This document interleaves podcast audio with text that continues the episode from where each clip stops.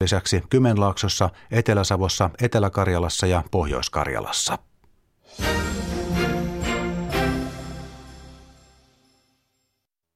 Yle Radio Suomi, ajan tasa.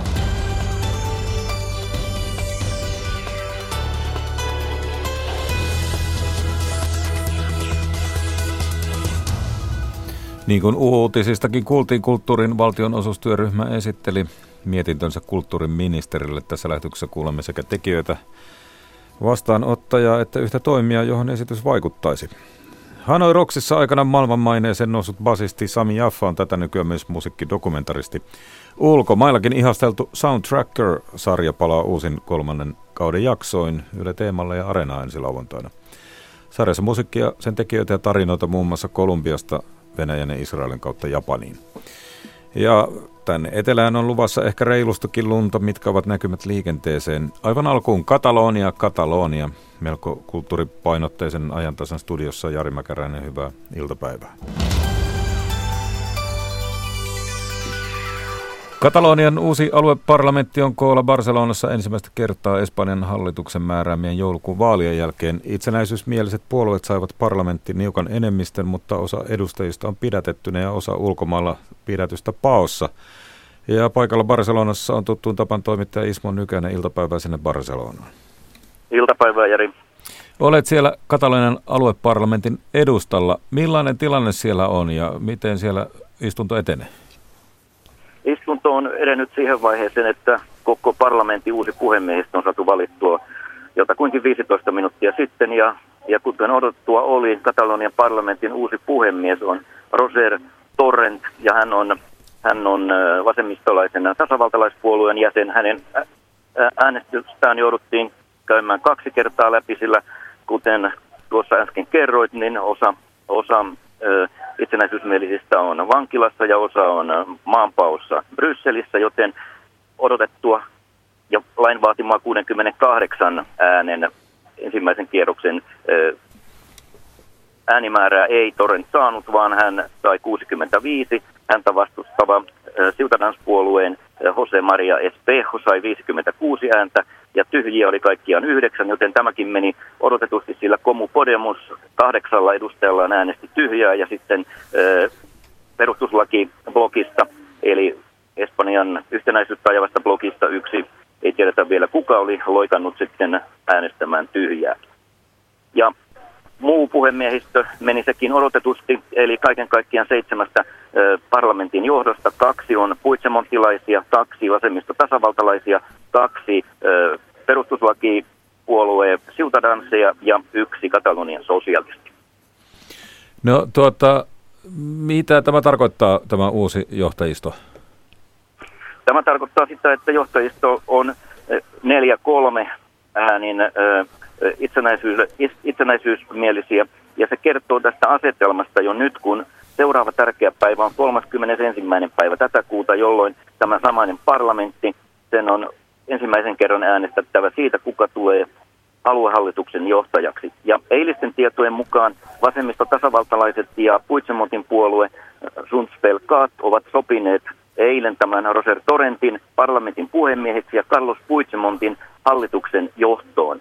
Jos, jos näin käy, niin todella mielenkiintoista on, kuinka siihen sitten Rahoi Madridista aikoo vastata.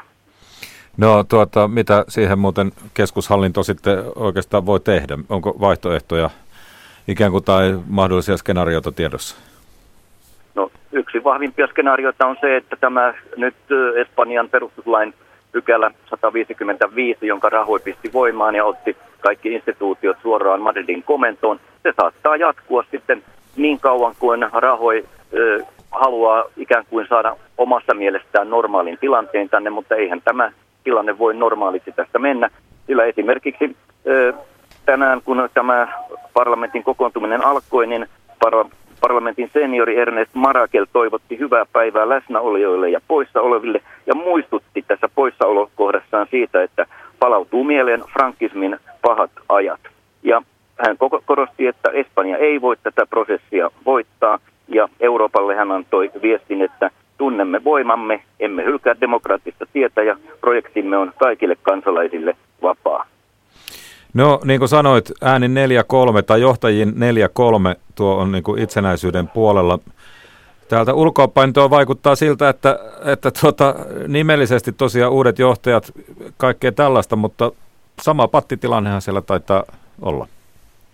Kyllä, tämä sama pattitilanne on, eli, eli kun rahoi poikkeuksellisesti äh, hajotti parlamentin ja hallituksen syksyllä ja määräsi itse uudet vaalit ja määräsi jopa tämän päivän parlamentin ensimmäiseksi päiväksi, niin kyllä hänen toiveenaan oli varmastikin joulukuun vaaleissa, että, että perustuslaki rintama olisi vaalit voittanut, mutta, mutta kansa oli sitä mieltä, että he saivat itsensä liikkeelle jälleen yli kahden miljoonan verran, että tämä pattitilanne säilyi, säilyi edelleen. Ja onhan tämä aika huimaa katsottavaa juuri nytkin, kun katson tuonne parlamentin eteen. Siellä on sata määrin Katalonian tasavallan lippuja, eli yksipuolisesti julistettu itsenäisyys on ainakin virtuaalisesti totta.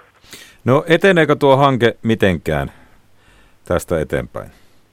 Se, Madridin näkökulmasta se ei voi edetä. Jos, jos itsenäisyysteemaan palataan, se on Espanjan perustuslain mukaan ö, laiton. Ja pitkässä juoksussa katalonialaiset itsenäisyysmieliset haluaisivat äänestää ö, kansanäänestyksestä, joka olisi Madridin hyväksymä laillinen, mutta tällaista pykälää ei, ei Espanjan perustuslaissa ole. Eli kaksi legaliteettia kamppailee koko ajan nyt vastakkain. No miten Ismo Nykänen arvioit, miten siellä Kataloniassa kansa tätä jaksaa, tai mit, mitkä tunnelmat siellä oikein sitten ovat?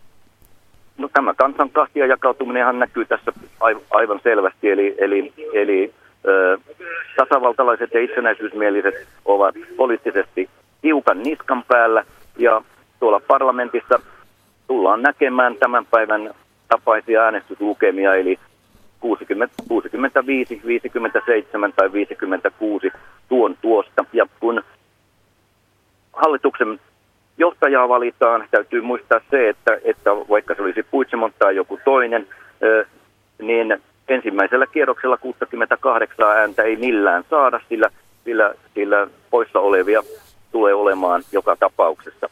Joten se menee toiseen päivään helmikuuta, jolloin toisella kierroksella yksinkertainen enemmistö riittää siihen, kenestä tulee sitten aluehallinnon uusi johtaja. Kiitoksia Ismo Nykänen näistä. Hyvää päivänjatkoa sinne Barcelonaan ja sinne varmaan vielä näin uskallan ennustaa jossakin kohtaa palamme. Asia selvä, kiitoksia. Sitten kulttuuriasiaa, nimittäin esittävien taiteiden ja museoiden valtion rahoitus halutaan määräaikaiseksi. Taiteen valtion osuusjärjestelmän uudistamista pohtinut työryhmä esittää, että valtion tukea myönnettäisiin jatkossa kolmen ja kuuden vuoden jaksoissa. Teattereille ja orkestereille myönnettävää tukea voitaisiin jatkossa nostaa tai laskea kulttuuripoliittisilla perusteilla. Studiossa nyt Johanna Östman oli tuolla tiedotustilaisuudessa, jossa työryhmä luovutti esityksensä kulttuuriministeri Sampo Terholle – Kuinka suuresta uudistuksesta tässä on kyse? Tämähän on jokseenkin perustavanlaatuinen ja paljon kiistelty uudistus.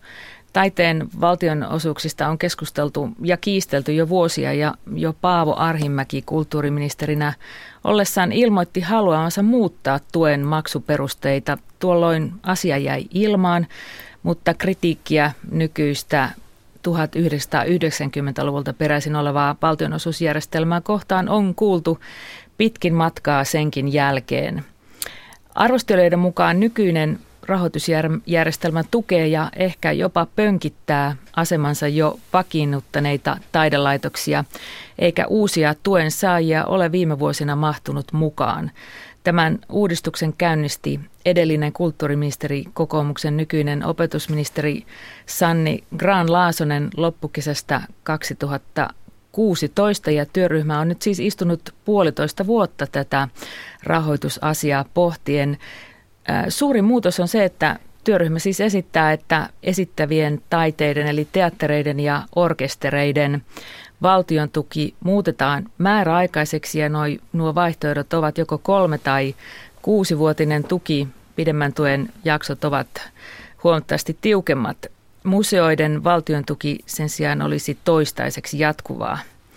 Ja tätä esittävien taiteiden valtion tukea voitaisiin jonkin verran säätää tai painottaa, kuten työryhmä asian esittää erilaisilla taiteellisen toiminnan luonteeseen perustuvilla kertoimilla tai kulttuuripoliittisilla perusteilla.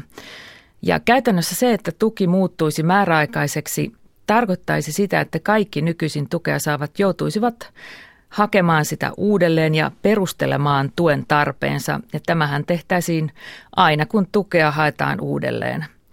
Kuunnellaan tässä välissä, minkälaisena periaatteellisena muutoksena työryhmän puheenjohtaja muusikko Jaakko Kuusisto pitää tätä esittävän taiteen tuen muuttamista määräaikaiseksi. No kyllä se on tietenkin esittävien taiteiden puolella. Tämä ei koske tosiaan museoita. Museotoiminta on luonteeltaan niin erilaista, että tällainen määräaikainen ajattelu ei oikeastaan sovellu sinne. Mutta toki se on niin periaatteellisena asiana merkittävä ja omasta mielestäni luonteva. Ei oikeastaan niin taiteen saralla ole mitään muutakaan rahoitusmuotoja, jotka olisi ikään kuin varmuudella jatkuvia. Tätä ei pidä toisaalta myöskään niin kuin liikaa dramatisoida mielestäni, koska, koska tota, ei se sellainen niin kuin leikkurijärjestelmä tule olemaan. Että, että jos on hyvä toimija, äm, jolla on asiat kunnossa ja tuota, sen toiminnalle on tarve, niin, niin kyllä aika, aika radikaaleja asioita pitää tapahtua, että, tuota, että sen läsnäolo tässä valtion rahoitusjärjestelmässä olisi sen takia, tämän määräaikaisuuden takia suoraan ikään kuin uhattuna. Miksi tällainen uudistus tarvitaan? Se mahdollistaa, se antaa tietyn työkalun ministeriölle reagoida asioihin, jos niitä tulee, jos niitä tulee eteen. Ja jos on tarve tehdä muutoksia toimijakentässä, niin silloin on järkevää, että se ei ole semmoinen ikään kuin harmaa alue, johon mennään, vaan se on niin kuin kirjoitettu suoraan ulos, että silloin voidaan toimia näin. Ja toki mä näen itse sillä tavalla, että se toimii semmoisena niin kuin vähän sparraajana niin kuin toimijoille myöskin, että, että tota, joudutaan katsomaan sitä omaa toimintaa ja joudutaan perustelemaan myöskin itselle ja ulospäin, niin kuin, että mitä se toiminta on, onko siinä niin kuin kaikki mittarit kunnossa. Että se vähän, se vähän lisää sellaista niin kuin, niin kuin tarkkailua, mikä mun mielestä on, mun mielestä on hyvä asia. Että ei, ei, tota, ei, ei yhteiskunnassa ole oikeastaan sellaista niin kuin, niin kuin seisovaa vettä muiltakaan osin, ja joten mä en, mä en niin kuin näe, että, että siihen pitäisi liittyä ikään kuin sen suurempaa ongelmaa tässäkään. Niin, tukea voitaisiin painottaa erilaisilla kulttuuripoliittisilla perusteilla. Mitä se tarkoittaa? No nämä kulttuuripoliittiset perusteet on yksi näistä painokertoimista. Se tarkoittaa sitä, että, että ministeriö voi todeta, että joku toimiala esimerkiksi tarvitsee Ähm, lisärahoitusta, että, että syystä tai toisesta on siinä tarpeessa. Silloin voidaan päättää tapauskohtaisesti, mutta tota, ne muut painokertoimet on kiinteästi fiksattuja ja ne liittyy alueelliseen, valtakunnalliseen tai kansainväliseen kiertoetoimintaan, äm, lapsille suunnattuihin esityksiin, jossa esimerkiksi lipputulojen kerääminen on vaikeaa, äm, kielellisille vähemmistöille, ää, tiettyihin alueellisiin asioihin. Ja tällaiset, nämä on tavallaan niin kuin tässä esityksessä fiksattuja asioita ja sitten niiden lisäksi on tämmöinen pieni jokeri, eli tämä kulttuuripoliittinen. Työryhmä on todennut, että uudistuksen taustalla on tosiaan halu lisätä tuen joustavuutta ja harkinnanvaraisuutta. Kuka uudistuksesta hyötyy? Mä sanoisin näin, että semmoisia niin suoria hyötyjä tai häviäjiä, niitä on hyvin vaikea ennustaa tässä vaiheessa. Mehän tehtiin kaikenlaisia koelaskentoja tuossa prosessin loppuvaiheessa, mutta ne on aika fiktiivisiä, koska on niin paljon asioita, joita me ei tiedetä. Et sinä vuonna, kun tämä tulee voimaan, kun toivottavasti tulee, niin kaikki toimijat hakee joka tapauksessa uudestaan tähän, ketkä hakee, ketkä ei, ketkä tulee valituiksi millä premisseillä ne toimijat toimii sinä vuonna, mikä on valtiorahoituksen kokonaissumma sinä vuonna ja niin poispäin. Ennustaminen on erittäin, erittäin vaikeaa tässä, mutta perusajatuksena tässä on ollut se, että tämän, tämän uudistuksen pitäisi kohdella hyvin sellaisia toimijoita, jotka on aktiivisia, joilla on asiat kunnossa ja jotka, jotka ikään kuin toteuttavat sitä, toteuttavat sitä omaa tehtäväänsä laadukkaasti ja vaikuttavasti. Nostaako uudistus tuen saajiksi uusia taiteenmuotoja? Toivoa, toivoa sopii. Uudisista taidemuodoista en, en tiedä. Tässähän on tanssi ja nykysirkus ollut sellaiset niin kuin uudemmat tulokkaat tähän, jotka lasketaan edelleenkin ikään kuin uusi, tavallaan niin kuin uusiksi taidemuodoiksi. Me on haluttu poistaa nämä esittävien taiteiden rajaukset tästä juuri sen takia, kun me ei voida tietää, että mitä taidemuotoja tulevaisuudessa mahdollisesti voisi olla. Et sillä on vaikea spekuloida, mutta kyllä mä pidän todennäköisenä, että kun se haku ensimmäistä kertaa käynnistyy ja uusilla kriteereillä kaikki hakee, niin olisi aika hämmästyttävää, jos se saajajoukko olisi täsmälleen sama kuin se on ollut tähän mennessä. Onko mahdollista, että jokin pitkäaikainen tuensaaja putoaa rahoituksen piiristä? Kaikki on mahdollista. Kuinka todennäköistä se on, niin tosiaan vaikea arvioida. Miten näette, että uudistus otetaan vastaan? Varmasti tulee monenlaisia näkemyksiä. Osa toimijoista uskon, että on ihan tyytyväisiä. Luulen, että osa tulee olemaan sitä mieltä, että, että tota, tehdään liian suuria muutoksia ja osa olisi kaivannut suurempia muutoksia. Uskon, että niin kun, semmoiselta laajemmalta tyrmistykseltä varmaan vältytään. Näin siis taiteen valtiorahoituksen uudistamista pohtineen työryhmän puheenjohtaja Jaakko Kuusisto. No hän vaikutti kovin positiiviselta sen suhteen, että uudistus otetaan hyvin vastaan. Käytännössä uudistus leikkasi esimerkiksi Tampereen työväenteatterin rahoituksesta kaksi miljoonaa. Pyydämme tähän kohta sieltä kommentteja, mutta miten esitys nyt etenee? Esityksen on määrä lähteä lausuntokierrokselle ja kun kuuntelin kulttuuriministeri Sampo Terhon viestiä, kun hän tämän esityksen otti vastaan, niin näyttää siltä, että hän aikoo kuunnella tarkalla korvalla, minkälaista palautetta siitä tulee. Siihen esitykseen hän jätettiin useita ere, eriäviä mielipiteitä, muun muassa nykytanssia ja nykysirkusta työryhmässä edustanut toiminnanjohtaja Iiris Autio ja esitykseen eriävän mielipiteen. Hänen mukaansa tanssille ja sirkukselle suunniteltu rahoitusmalli on epäedullinen, eli rahasta tässä on kyse. Ja kulttuuriministerin mukaan sitä ei olisi jaettavissa niin paljon kuin työryhmä tässä mallissa esittää. Kuunnellaan, mitä, miten ministeri Terho tätä esitystä arvioi. Työryhmä on tehnyt hyvin laajan työn siinä, että on käynyt läpi tämän nykyisen järjestelmän sen puutteet ja analysoinut, miten tulevaisuudessa voitaisiin mennä eteenpäin siten, että tämä järjestelmä ei olisi niin jäykkä. Niin kuin päätavoite tässä uudistuksessa on ollut se, että järjestelmään voisi päästä uusia toimijoita, jotka on tällä hetkellä kokeneet, että heiltä tämä niin kuin tukijärjestelmä on suljettu. Ja siinä mielessä ryhmä on saanut hyviä konkreettisia esityksiä aikaiseksi. Uudistuksen laittoi alulle edeltäjänne Sanni Graan-Laasonen. Hän halusi, että rahoitusjärjestelmä reagoisi herkemmin kulttuurikentän uusiin tuuliin. Oletteko samaa mieltä? Se nimenomaan on ollut tässä todella uudistuksen tarkoituksena, että tämmöinen niin ketteryys lisääntyisi järjestelmässä, joka on koettu liian jäykäksi. Taiteen valtionosuusjärjestelmän uudistus on on puhuttu jo vuosia. Oletteko valmis viemään uudistusta eteenpäin työryhmän esityksen pohjalta? No ensin täytyy nyt tutustua esitykseen, joka on todella hyvin laaja ja käsittelee monimutkaista asiaa. Sen jälkeen täytyy pohtia tätä rahoituspuolta. Se on tämän esityksen pulmallinen osio, että siinä esitetään merkittäviä menolisäyksiä ja tällä hetkellä ei ole tiedossa, mistä nämä rahat olisi saatavilla.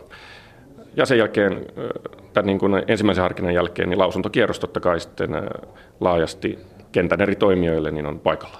Työryhmä on sitä mieltä, että opetusministeriön pitäisi tehdä selkeitä valintoja siitä, kenelle tukea jaetaan sen sijaan, että yrittäisi jakaa valtion tukea tasaisesti kaikille. Oletteko samaa mieltä? No, tämä on nimenomaan jatkoharkinnan paikka, että muutetaanko näitä nykyisiä ikään kuin perusteita jotenkin merkittävästi, mutta se on totta kai selvää, että ne, ketkä tuen piiriin pääsee, niin heidän täytyy sitten pystyä merkittävään toimintaan. toimintaan ja se täytyy huomioida tässä sekä rahoituksessa että järjestelmässä muutenkin. Olette sanonut aikaisemmin haastatteluissa, että valtion tukea, tukea saavan taiteen pitäisi olla kosketuksissa kansalaisiin. Miten sen pitäisi näkyä? No se tässä olemassa olevassa järjestelmässä näkyy sillä lailla, että tukiahan maksetaan osittain myös sen perusteella, että paljonko lippuja on myyty ja siitä kautta on säilynyt se kosketus siihen, että on mielekästä myös tälle tuen saajalle tuottaa sellaista, sellaista sisältöä, jolla on yleisö. Museoita, teattereita ja orkestereita tuetaan tosiaan nykyisellä järjestelmällä vuosittain runsaalla sadalla miljoonalla eurolla. Minkälaisia paineita tässä nyt on nostaa sitä tasoa? No todella toiveena on esitetty tässä merkittävä merkittävä tason nosto ja siltä osin en pysty antamaan vielä minkäänlaisia lupauksia. Tätä rahaa, mitä nyt toivotaan, ei tällä hetkellä ole olemassa. Näin kulttuuriministeri Sampo Terho ja kiitos Johanna. Kiitos. Ja mennään sitten yhteen tahoon, johon tämä esitys koskee ehkä kovinkin. Kulttuurin valtionosuustyöryhmä, niin kuin äsken kuultiin, niin esittää että Tampereen työväen teatterin kansallisnäyttämön asema tulisi poistaa, joka taas tarkoittaa se kahden miljoonan euron leikkausta teatterin budjettiin. Meillä on nyt puhelimessa hallituksen puheenjohtaja Kai Hintsanen. Hyvää iltapäivää sinne Tampereen. Hyvää iltapäivää. Aikamoinen esitys. Mitkä on ensimmäiset mietteet? No aikamoinen esitys on ja tietysti sitä ei tämmöistä esitystä mielellään täällä kuulla ja pidämme sitä tuota varsin outona. outona. Tässähän faktisesti, faktisesti tuota työryhmä nyt esittää, että yksi toimija, Tampereen työväenteatteri, ainoa kansallisnäyttämö pääkaupunkiseudun ulkopuolella nyt sitten maksaisi merkittävän osan tästä lystistä, joka sinänsä on ihan kannatettava siis uusien kulttuurimuotojen saaminen vakituisemman rahoituksen piiriin, mutta se, että se olisi nyt sitten meidän teatterin tehtävä se maksaa, niin siitä, sitä me emme millään ymmärrä. No tuota, ettekö te ole ta- tarpeeksi aktiivisia, niin kuin tuossa työryhmän puheenjohtaja Jaakko Kuusitsa sanoi, että se on yksi mittari? No mä kuulin näitä tuota, puheenjohtaja Kuusiston, Kuusiston mainitsemia argumentteja. Mehän aivan loistavasti täytämme ne. Meillä on kansainvälistä toimintaa, merkittävää alueellista toimintaa, korkeatasoinen teatteri, sitä kukaan ei ole, ole moittinut. Ja, ja tuota, täällä Tampereella, Pirkanmaalla, Suomen teatteripääkaupungissa tuota, tämän paikallisen teatterielämän sielu, laajaa yhteistyötä muiden teattereiden kanssa, kulttuurilaitosten kanssa, oppilaitosten kanssa, että, että tuota, me täytämme aivan loistavasti nämä mainitut kriteerit, mutta se nyt ei näytä tähän rahoitusehdotukseen sitten valitettavasti vaikuttavan. No Kai Hintsanen, mitä tämä käytännössä sitten tarkoittaisi? Kaksi miljoonaa euroa kuulostaa aika isolta lovelta budjettiin. No se on valtava summa. Se on koko Tampereen puheteatterin rahoituksesta 24 prosenttia, meidän budjetista 20 prosenttia, että se, sehän vaarantaa koko TTn, TTTn toiminnan ja, ja tuota, tarkoittaisi todella toteutuessaan, toteutuessaan niin mittavia henkilöstövaikutuksia. Minä en keksi, millä me esimerkiksi meidän suurta näyttämöä enää sitten pystyttäisiin ylläpitämään, jos tämä toteutuu, että se, se iskee kyllä suonta, suonta todella pahasti ja, ja vaikea niin kuin uskoa, että valtio tai edes tämä työryhmä, työryhmä sitä nyt sitten varsinaisesti haluaisi. Mulla on se käsitys, että, että kun nämä, nämä, tämä lainvalmistelu ainakin näiden vaikutusarvioiden ja laskelmien osalta on ollut ollut tuota, melko kevyttä, niin, niin siellä työryhmässä ei, ei varsinaisesti tiedetä, mitä seurauksia tästä olisi, eikä, eikä meiltä missään vaiheessa itseltämme ole mitään kysytty. No Tampereen kaupunkihan on kulttuuripuolella melko leimallisesti nimenomaan teatterikaupunki. Siellä on teatteripäivät ja se on ollut merkittävä teatterin tekemisen paikka jo, jo pitkään. Pakottaako tässä valtio sitten jotenkin kaupungin lisäämään rahoitusta? No se, se voi olla yksi piiloagenda, siltä meistä tuntuu, että, että tuota ra, rahoitusvastuuta haluttaisiin siirtää Tampereen kaupungille, mutta tämä nyt ei ole mikään, mikään oikea eikä korrekti tapa sitä kyllä tehdä. Toinen on sitten reali, realismi täällä Tampereella. Tampereen kaupunki on juuri käynnistänyt, käynnistänyt tuota, suun, su, suunnittelun useiden kymmenien miljoonien eurojen talouden tasapainottamisesta, että ei, ei se niin kuin reaalitaloudellisestikaan ole mahdollista, että kaupunki yhtäkkiä sitten ottaisi tämän valtiolta poistuvan osuuden hoitakseen.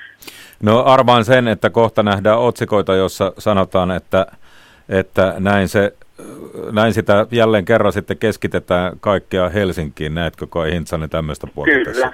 No tämähän on aivan selvä, selvä tuota rahoitus, kansallisnäyttämöt, ö, valtaosa uusista toimijoista sijaitsee siellä ö, ja, ja ongelmat siirtyy tänne, tänne maakuntaan, että näinhän siinä nyt on käymässä, käymässä jos tämä toteutuisi.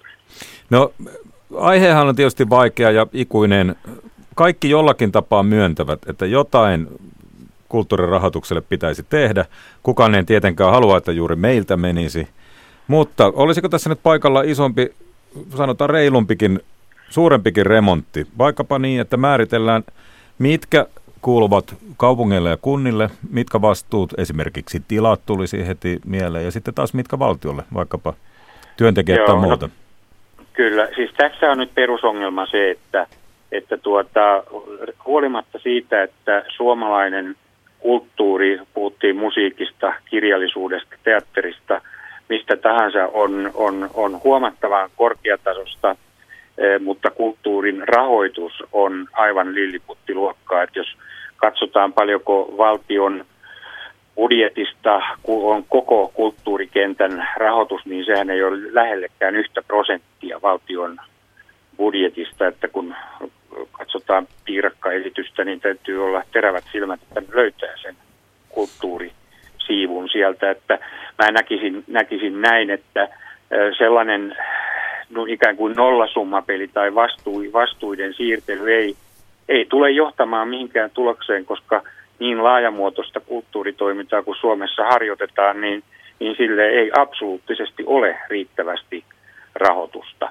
Että tämä ei minusta niin kuin ole ratkaisu, että mietitään vastuiden jakoa uudestaan tai jotain sellaista, kun tyhjästä ei, se on vähän niin kuin hölmöläisten mat, maton kudottaa. No tämähän on vasta esitys. Laki, lakia ei ole vielä säädetty. Minkälainen taistelu siellä Tampereella on edessä? No kyllä, ilman muuta tähän nyt pyritään vaikuttamaan, vaikuttamaan ja tuomaan esille ne niin kuin jyrkät ja kohtuuttomat seuraukset. Toisaalta tuodaan esille sitä, että Tampereen työväenteatteri on kansallis, kansallisnäyttämö. Se täyttää äh, tuota, tämän työryhmän etukäteen määrittelemät teesit ja, ja, ja nyt nämä kriteerit, joita, joita tässä mainittiin, että me ei niin kuin nähdä, että että tämän työryhmän omin, omien kriteerien perusteella olisi millään tavalla perusteltua työväenteatterin asemaa muuttaa. Tampereen työväenteatterin hallituksen puheenjohtaja Kai Hintsanen, kiitos näistä arvioista. Kiitoksia. Naapurimies on tuossa Jaa, käymässä. onko kranssi kaulassa? käymässä. no. ei, ei ole, vaan, vaan tota arveli, että jos jonkun kuvan saisi tuosta peuralaumasta, mikä tuossa pihassa on, niin jos saadaan sinne luontoillan sivuille johonkin näkyviin, niin katsotaan. Luonto antaa rikkaimmat ja unohtumattomimmat elämykset. Radio tarjoaa niihin aina parhaat värit. Luontoilta keskiviikkona kello 18 jälkeen. Yle. Radio Suomi. Ja hyviä värejä on myös täällä ajantasan studiossa. Kello tulee 14.30. Kohta puoliin kuullaan Sami Jaffan matkailua maailmalla musiikin perässä. Kiitettyä jopa kansainvälistä menestystä saanut Soundtracker-sarja palaa. Televisioon kohtapuoliin kysellään myös, että miten tilanne tuolla teillä kehittyy. Odotettavissa saattaa olla aika paljonkin lunta ainakin tänne etelämmäksi. Sitä ennen Kaja Kelman kertoo, mitä tuolla Yle nettisivulla on tällä hetkellä tarjolla. Aloitetaan jutusta rollaattoreista. Liikenneonnettomuuksien tutkijalautakunta suosittaa rollaattorilla liikkuville kypärää ja valojen käyttöä liikenteessä. Taustalla on onnettomuus, jossa vanhus menehtyy rollaattorionnettomuudessa. Alkuvuodesta sattui onnettomuus, jossa auto törmäsi tien reunassa rollaattorin kanssa kävelleeseen iäkkääseen jalankulkijaan.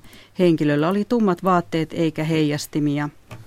Onnettomuutta selvitti tutkijalautakunta ja jotta vastaavalaisilta onnettomuuksilta vältyttäisiin, on tutkijan, tutkijalautakunta päätynyt suosittamaan rollaattorilla liikkuville muun muassa kypärän käyttöä ja ulkokäyttöön tarkoitettuihin rollaattoreihin valoja ja heijastimia.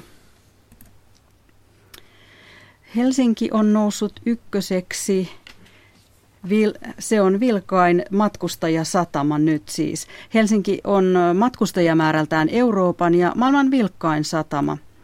Viime vuonna pelkästään Helsingin satamien kautta kulkevassa linjaliikenteessä oli 11,8 miljoonaa matkustajaa, kun pahin kilpailija Dowerin satama Britanniassa jäi 11,7 miljoonaan matkustajaan. Matkustajaliikenteestä vastaava johtaja Kari Noroviita Helsingin satamasta sanoi STTlle, että Dowerin sataman ohittaminen ei sinänsä ole Helsingin satamalle tärkeää, koska satamat eivät kilpaile keskenään. Kryptovaluutat ovat rajussa laskussa. niiden kurssit ovat olleet poikkeuksellisen rajussa laskussa esimerkiksi Aasiassa. Suurimmilla kryptovaluutoilla, bitcoinilla ja eterillä lasku ylsi eilen 25 prosenttiin. Vuodenvaihteessa korkeimmillaan lähes, lähes 20 000 dollarissa, olen bitcoinin arvo oli uutistoimisto Reutersin mukaan tippunut Aasian markkinoilla aamulla runsaaseen 10 000 dollariin. Yhdysvallat on pidättänyt New Yorkissa tiedustelupalvelu CIAn entisen työntekijän, jonka epäillään vuotaneen salaista tietoa Kiinalle. Tästä kertoo sanomalehti New York Times. Miehen epäillään keränneen Kiinaa varten tietoja yhdysvaltalaisvakoijista ja heidän toiminnastaan. Pidätys on osa FBIn vuosia kestänyttä laajaa tutkintaa. Yhdysvallat haluaa selvittää, miksi Kiina sai tietonsa niin suuren osan Yhdysvaltain Kiinan tietolähteistä ja muista tarkoin varjeluista salaisuuksista 2010-luvun alussa. New York Timesin mukaan yli kymmenen ihmistä joko tapettiin tai vangittiin Kiinassa paljastumisen jälkeen. Kiitoksia näistä Kaija. Tämä on ajan tasa.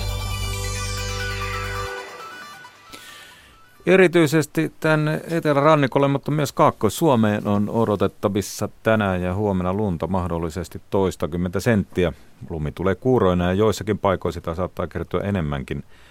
Kuurot kehittyvät jäistä vapaan Suomenlahden ja Laatikon, Laatokan päällä. Ja meillä on nyt puhelimessa liikennepäivystä ja Osmo Peltonen. Hyvää iltapäivää. Iltapäivää.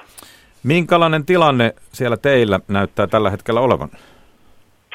No tilanne on tämä niin kuin sanoit, että etelärannikko ja, ja Kaakkois-Suomi satelee lunta ja tämmöistä pakkaslunta ja paikotellen, paikotellen vähän enemmän, paikotellen vähemmän ja keli on tietysti tuommoinen vaihteleva, että paikotellen tienpinnat on ihan kuivia ja, ja, ja hyvässäkin kunnossa, mutta sitten just näillä, missä lunta tulee vähän enemmän, niin ehkä suurin ongelma on tämä pölyävä lumi ja ja pölyävä lumi ja sitten tietenkin se hioo näitä tienpintoja liikenteen kanssa vähän liukkaaksi. No onko tähän mennessä tämän päivän aikana ollut isompaa ongelmaa? Jonkin verran oli ainakin muistan aamupäivän lähetyksestä, että oli siellä täällä jotain pientä onnettomuutta tapahtunut.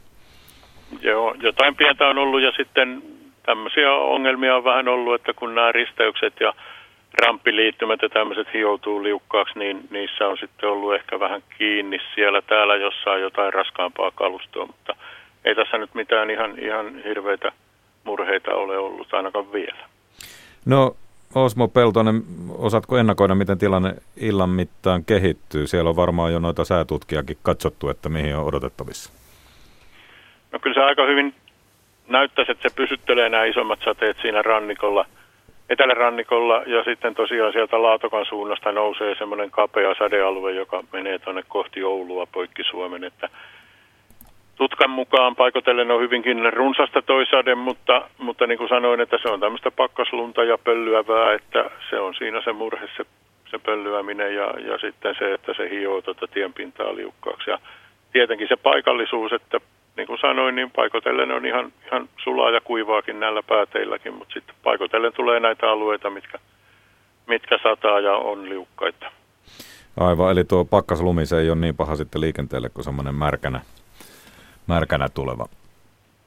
No tämä pakkaslumi ei istu sillä kiinni tienpintaan, että, että tavallaan, mutta on siinä se ongelma, että se hioo kuitenkin sitten sen liikenteen kanssa sitä pintaa vähän liukkaaksi. Että, ja niin kuin sanoin, se, se se pöllyäminenhän siinä on. Näkyväisyys on huono, että vähän kannattaa pitää näitä välejä reippaampia, niin ehtii jotain tekee, jos jotain tapahtuu. Niin, millaisia ohjeita? Siinähän tuli jo yksi autoilijalle muillekin tiellä liikkujille. No, siinäpä se sitten melkein on. Ja, ja, ja tosiaan, että jos ei mitään näe, niin ei kannata ihan hirveästi, hirveästi vauhtia pitää niillä alueilla, missä, missä sitä pöllyämistä on. Ja, ja niin kuin oli puhe, niin tätä sadettahan tässä nyt on luvattu pitkin iltaa. Ja ja huomista päivääkin vielä moneen paikkaan, että sitä kertymääkin paikotelle varmasti tulee. Uskalletaanko antaa semmoista takasuvun valokäyttölupaa? Tiedät tätä asiaa, josta tulee aika paljon palautetta, että koskaan tarpeeksi huono keli. Joo, se on, ja, ja niin kuin tässä nyt on paljon puhuttu näistä nykyautoista, jossa, jossa tota, nämä normaalit päiväajovalot ei pala takana muuta kuin edessä, että kannattaa nyt muistaa, että pistää ainakin ne normaalit valot päälle, että siellä takana on jonkinlainen valo valo näin päiväaikaankin ja, ja se sumuvalo tietenkin sitten on ihan hyvä silloin, kun sitä lunta tulee reippaasti. Kyllä, siinä tuli hyvä, hyvä neuvo. Kannattaa tarkistaa, jos on ihan uusi auto, että miten se päivävalosäätö on, että näkyykö siellä takana punaista. Kiitoksia liikennepäivystä ja Osmo Peltonen näistä tiedoista. Kiitoksia. Sitten jälleen kulttuuria kiitetty ja kansainvälistäkin menestystä niitä nyt Soundtracker-sarja palaa ensi lauantaina uusin jaksoin Yle Teemalle ja Yle Areenaan. Basistista musiikkidokumentariksi muuttunut aikana Hano Roksesta kuuluisaksi tullut basisti Sami Jaffa vie katsojat kuuden, verran, kuuden jakson verran ympäri maailmaa, Venäjältä Kolumbiaan, Israelista Japaniin. Ja Sami Jaffa vieraili mediapäivänsä aikana myös ajantasan studiossa. Silloin palasimme aluksi koko sarjan syntyyn. No se syntyi sellaisessa kummallisesta ää, psykedeellisestä kahden henkilön kollisiosta, törmäämisestä. Otso Tiainen, tota, ää, soundtrackerin dirikkani tota, ja, ja luoja mun kanssa, niin tota, otti mun yhteyttä kaksi päivää sen jälkeen, kun mä olin tehnyt sen Anthony Bourdainin Suomi-jakson.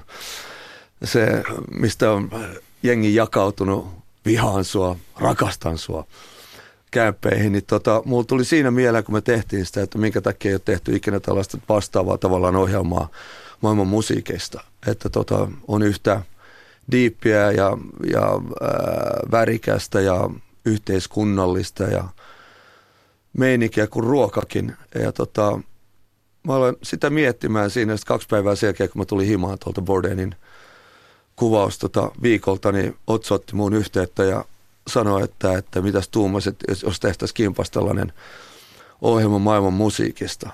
Ja siitä se koko homma lähti sitten. Tuota, mitä muistat noista reissusta parhaiten edellistä kausista? No mulle on kolahtanut sieltä, niin kuin varsinkin joku Serbia oli ja Etiopia oli niin kuin, ja Argentiina.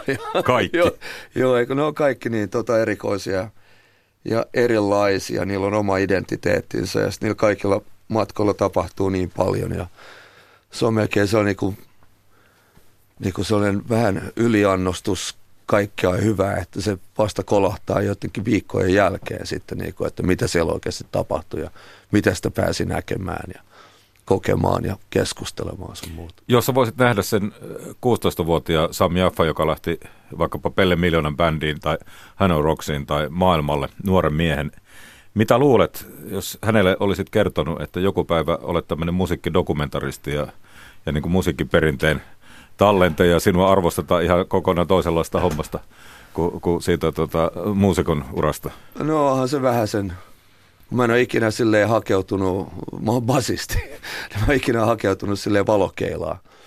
Erotaan, että olla niinku se progiksen juontaja, niin se oli ensin silleen, oho, että tota, mitäköhän nyt tehdään tämän kanssa. Ja, mutta tota, samaan aikaan on silleen, mulla on ollut ihan snadista lähtien kauhean mielenkiinto kaikkeen musaan ja, ja silleen kuunnellut kaikkea, ettei, ettei vaan niinku yhtä genreä ja yhdenlaista musiikkia. Et se on aina ollut silleen auki, että et tota, kyllä tämä tavallaan tekee järkeä tämän kaiken reissaamisen jälkeen.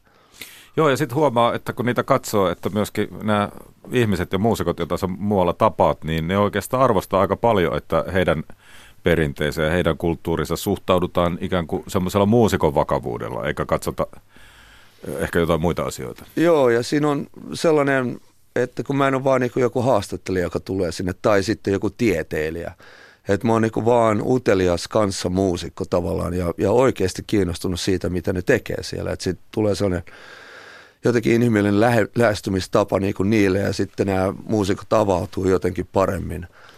Ja, tota, ja sitten tämä ohjelma, kun ei ole niin kuin vaan musiikkia, että se niin kuin avaa tavallaan sosiaalisia yhteiskunnallisia ovia – niin kuin, ja sitten avaa kanssa niin kuin ihmisille näkökulmia, että millaista meno on toisessa, niin kuin toisessa maassa ja toisen puolen maailmaa. Ja, ja se on niin kuin mun mielestä jotenkin tärkeää niin kuin tänä päivänä, että niitä rajoja ei panna kiinni, vaan ne, niitä avataan.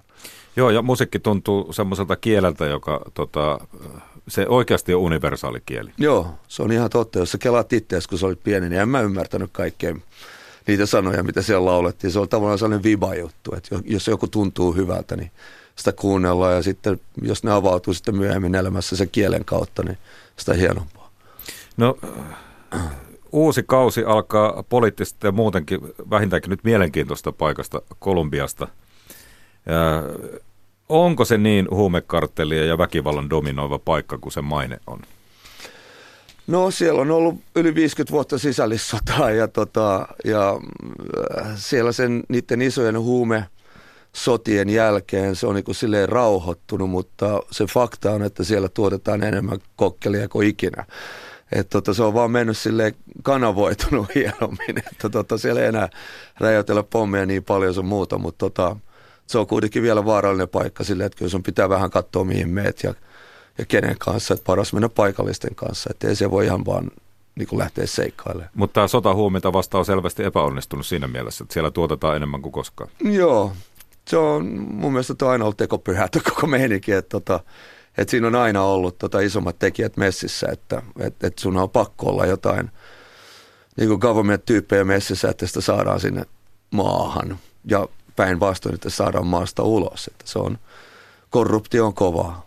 Miten tuollaisessa paikassa sitten tehdään tällaista ohjelmaa? Se varmaan vaatii sitten ää, paikallisia ihmisiä auttamaan ja, ja tota, tuntuu siltä, että se ei ole ihan noin vaan, että mennään ja lähdettä, etsitään muusikoita ja aletaan kuvaamaan. Ei, ei, kun näissä kaikissa jaksoissa on niin sellainen pitkä esivalmistelu, että se kestää varmaan joku kuukauden panna niin sellaista aktiivista työtä panna se kasaan. Ja mulla on sellainen kaveri, mikä mä oon tuntenut kuin Los Angelesista, sellainen Daniel Jimenez, joka on Kolumbiasta ja sitten se sattuu olemaan niin kuin kolumbialainen Kolumbian musiikin tieteilijä. niin tota, mä kelasin, että kenelleköhän soittaisi, jos lähdetään Kolumbiaan, niin se oli heti niin kuin, että Danille soitetaan. Ja tota, se pani kasan ihan loistavan. Se oli, se oli iso, niin kuin, ehkä vaikeimpia maita tehdä, koska se on niin valtava. Ja sitten sulla on se Karibian musa, ja sulla on se Andien musa, ja sulla on Bogotat, ne kaupungit, sulla on Salsa äh, Kalissa. Ja, että se oli niin kuin todella iso tsemppi sen puolelta. Ja se sai jonkun asti se hermoramahduksen kolmannen päivän aikana. Et, tota, mutta siellä on hurjaa musiikkia. On, siellä on ihan mielettömästi musiikkia, niin kuin aivan mielettömästi. Ja, ja laidasta laitaan kaiken näköistä uskomatonta krääsää. Ja sitten toisaalta tällä kaudella käydään myös Irlannissa. Maailmalta ei varmaan löydy paikkaa, jossa ei ole irlantilaista pubia. Niinpä niin. Ja, ja tota, maailmalta ei löydy paikkaa, jossa irlantilaista musiikkia ei olla kuultu, muutenkin kuin YouTuben takia. Joo, se on sitä, se perinnön musa on, niin se on levinnyt ympäri ämpäri, varsinkin niin Jenkkien kautta. Ja tota, siitä olisi helppo tehdä sellainen tavallaan postikortti niin kuin kuva tästä Irlannin musiikista sun muusta, niin tota, me lähdettiin kaivelemaan vähän sen erilaisia asioita sieltä ja, ja eka, mitä me haluttiin filmata, oli druidit.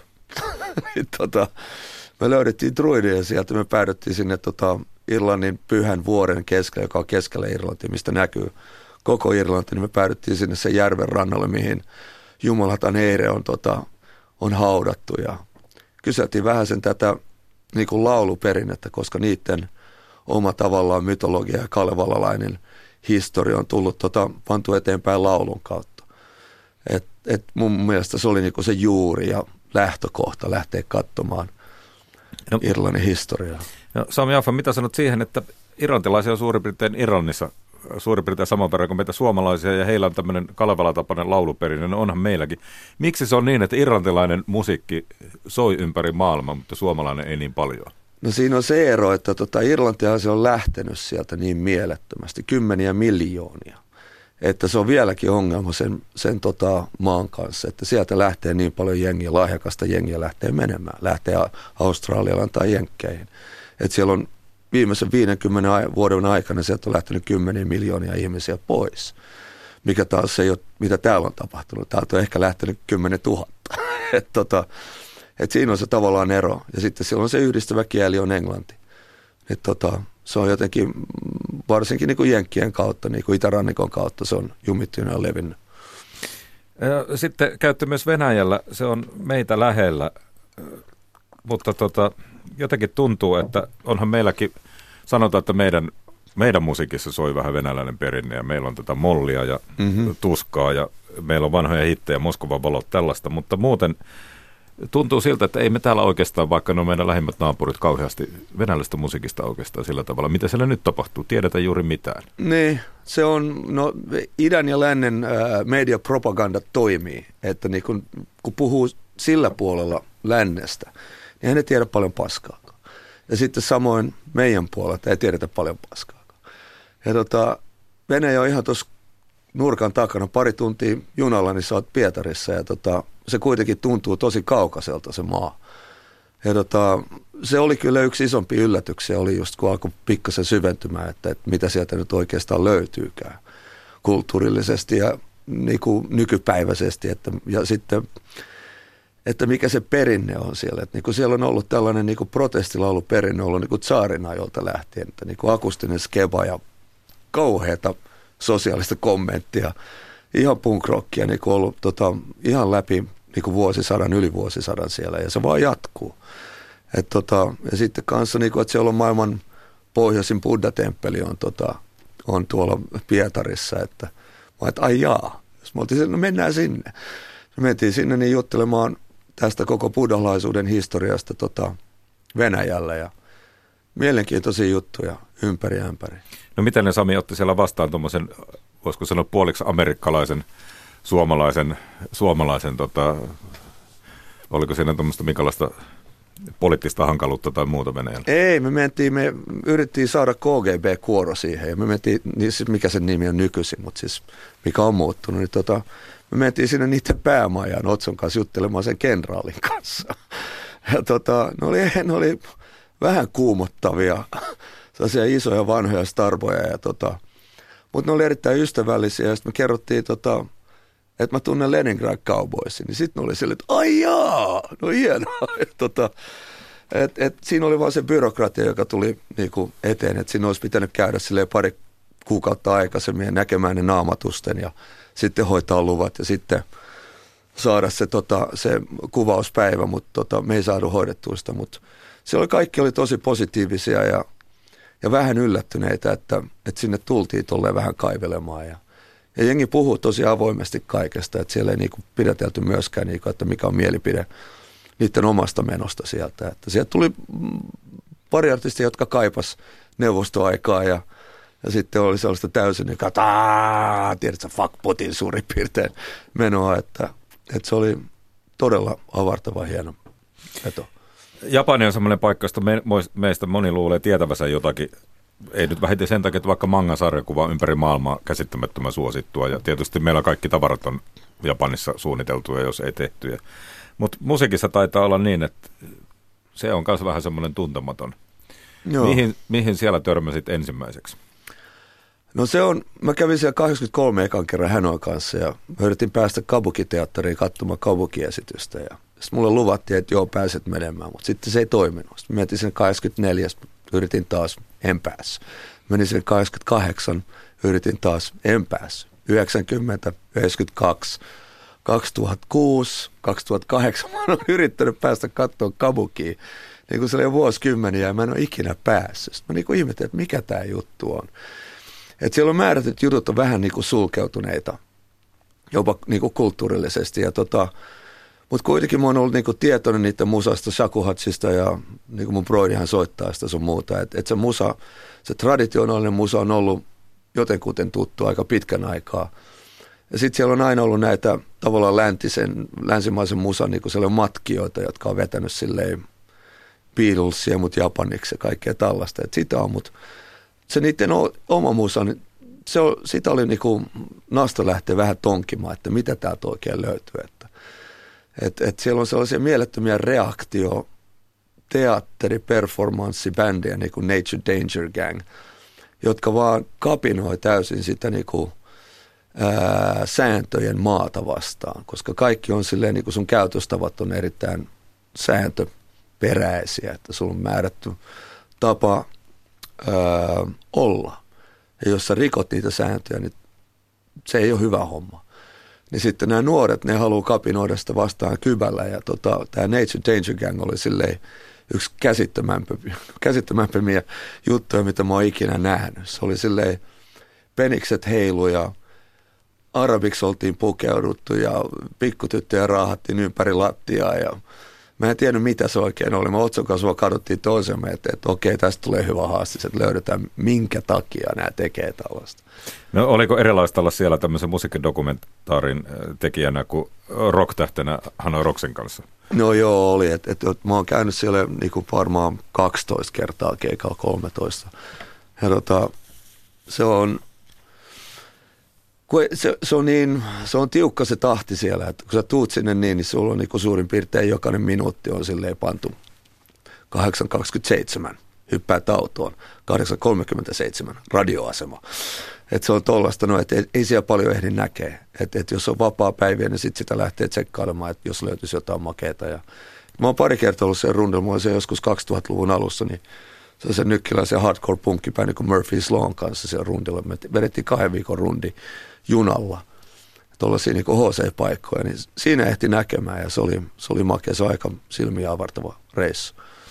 No silmiä avartava oli varmaan olla Israelissa ja Palestiinassa tämän soundtrackerin myötä. Tulee mieleen, että, että tuota, paljonko musiikki voi auttaa tämmöisissä näköjään ikuisesti jatkuvissa poliittisissa kriiseissä? Niinpä. En mä tiedä, pystyykö auttaa mitään oikeasti. Tiedätkö, se on niin kuin silleen, konfliktialueella, niin kuin, että miten kulttuuri ja musiikki säilyy ja miten sitä pannaan lokeroida ja miten sitä yritetään työntää maton alle. Ja siinä oli mielenkiintoinen haaste sen tota, yhden palestinalaisen sellaisen kulttuurikeskuksen tota, vetäjän kanssa, kun se, mä kysyin niin kuin taiteesta. Me oltiin puhua kuvataiteesta. Sanoin, että täällä oli 80-luvulla, kun oli vähän avoimempaa, avoimempaa ja isempää menoa, niin tota, oli muutama sellainen todella kovatasoinen kuvataiteilija nyt se taso on laskenut, mutta nyt niitä kuvataiteilijoita on satoja. Että niinku, et, et tällaiset tilanteet synnyttää, niinku, kun pitää vaan saada ulos sen V-tutuksen, tiedätkö?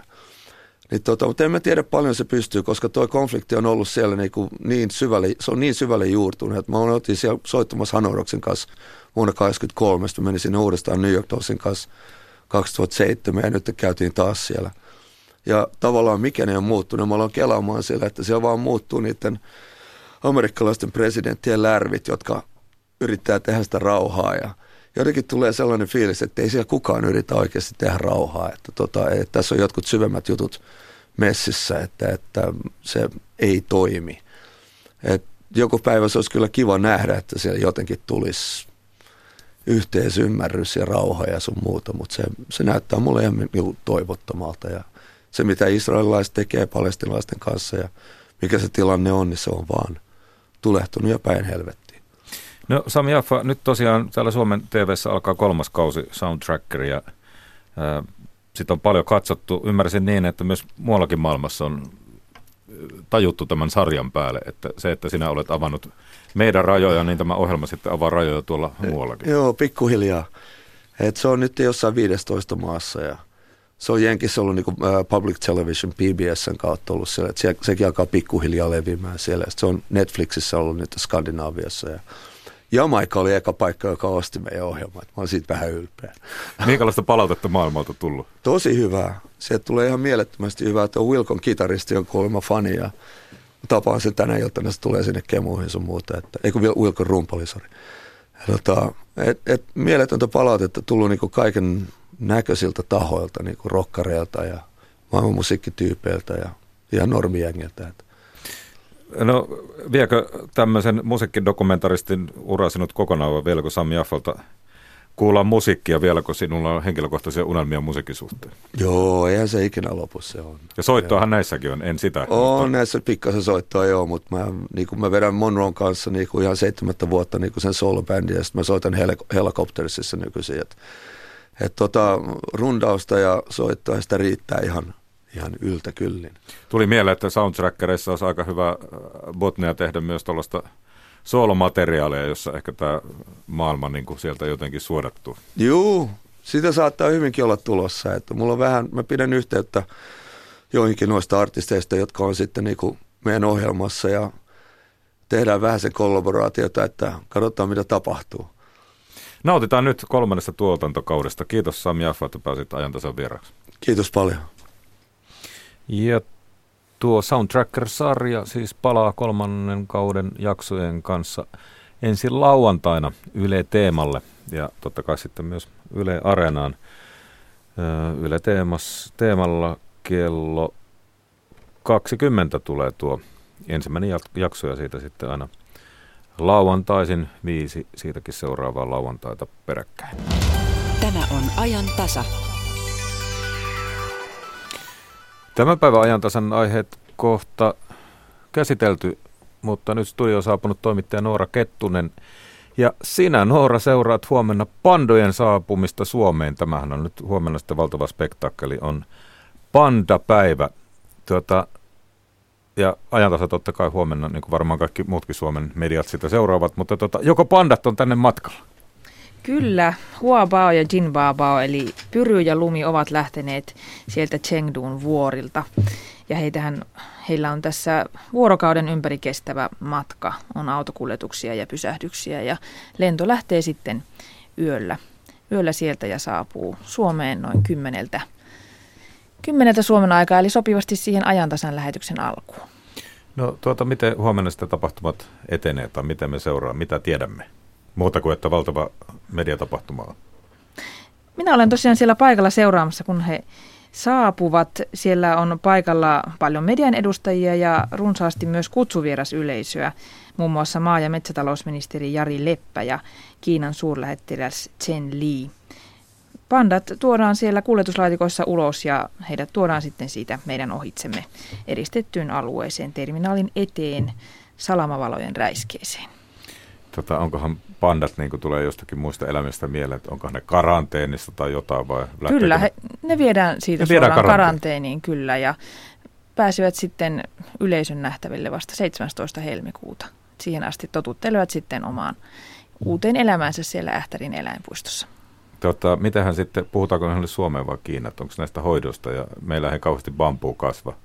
Nekin varmaan sitten selviää huomenna. Kyllä, niitä yritetään myös bambua kasvattaa ihan Suomen, Suomen oloissa ja katsotaan, että miten se onnistuu. Tuota, melkein tekisi mieli lähteä Ähtäriin. Siellä on nimittäin huomenna Panda Karnevaali. Karnevaali, siellä on tota, isot juhlat, siellä on torilla, torilla tota kaikenlaista tapahtumaa. Tämä on varmaan Ähtärille ainakin iso juttu. Kyllä vaan. Jos ei koko Suomelle. Ja pandat, ne on ne mielettömän söpöjä eläimiä. Tota, huomenna kannattaa ajantasaa siis kello 10 alkaen kuunnella. Silloin kuullaan ö, kaikki, mitä kuultavissa on pandoista tähän hätään. Ja iltapäivälläkin ymmärtääkseni vielä sitten on panda-aihetta tiedossa. Toki siellä on muitakin aiheita. Huomenna ei vähiten ehkä tuota, pandojen kaltainen hahmo melkein on presidenttiehdokas Paavo Väyrynen, jonka kam- kampanjointia on seurattu ja tuloksia kuullaan sitten huomenna myös molemmissa ajan tasoissa. Mutta nyt Jari Mäkäräisen aika taitaa olla toivottaa hyvää päivän jatkoa, sillä nimittäin kello tulee 15, saamme tuoreet uutiset.